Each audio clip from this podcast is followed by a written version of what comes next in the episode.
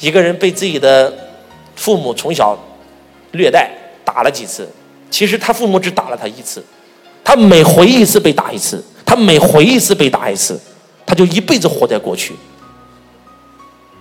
你们有没有发现，很多人今天这个社会，很多人很焦虑啊？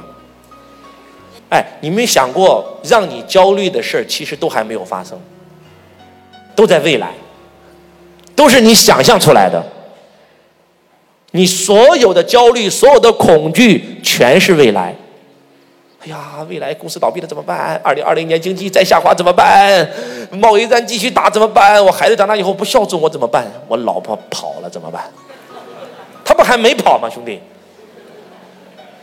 哎，你有没有发现啊？人的所有痛苦都来自于头脑，都是头脑想出来的，其实全是假的，因为它还没有发生啊。人生没有过去，没有未来，你的人生只有一个地方可以去，那就是当下。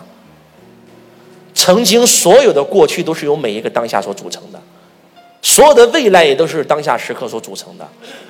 所以，当你安住于当下的时候，你会发现。原来世界这么美，我相信我们每一个人都有安住当下的经历。我举个例子，有发过呆的举手。这个吃完中午饭以后，这个到自己家院子里晒会儿太阳，然后晒着晒着发呆了。哎，发呆的时候那一秒你在想什么？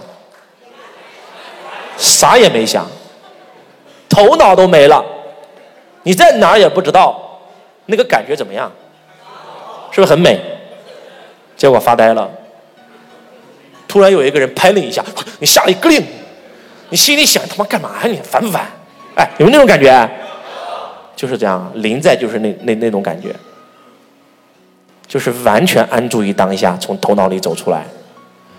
头脑只有过去和未来，过去全都是痛苦，未来全都是恐惧，而当下只有一个东西：爱、喜悦。祥和。如果你非要说人生要有一个目的地的话，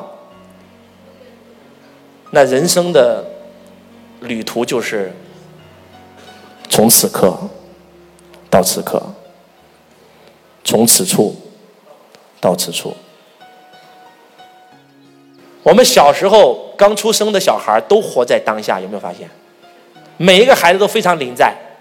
你想想，一个几个月的婴儿，他的所有的娱乐活动只有一个，就是就是吃奶，就是吃奶，没有其他的。但是他都能那么幸福。慢慢的，他可以不用吃奶了，他就是用眼睛看这个世界，有没有发现？哇，他就看就美。慢慢的，他能动了，就是吃手指头。慢慢的，他能翻身了。哎，他就是从左边翻到右边，从右边翻到左边，可以玩一天。哎，慢慢的会爬了，哇，就是爬，从左边爬到右边，从右边爬到左边。哎，你没有发现啊？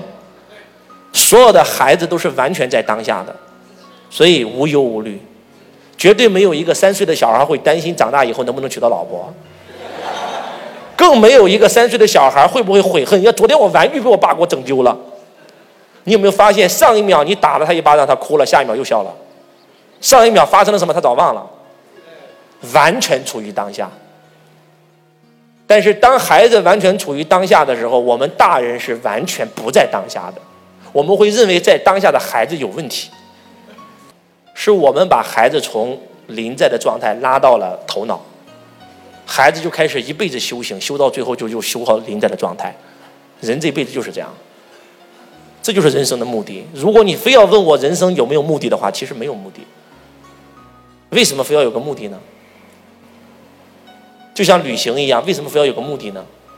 既然是旅行，就旅到哪儿是哪儿呗，体验呐。人生就是一场体验啊！不要带着目的来听课。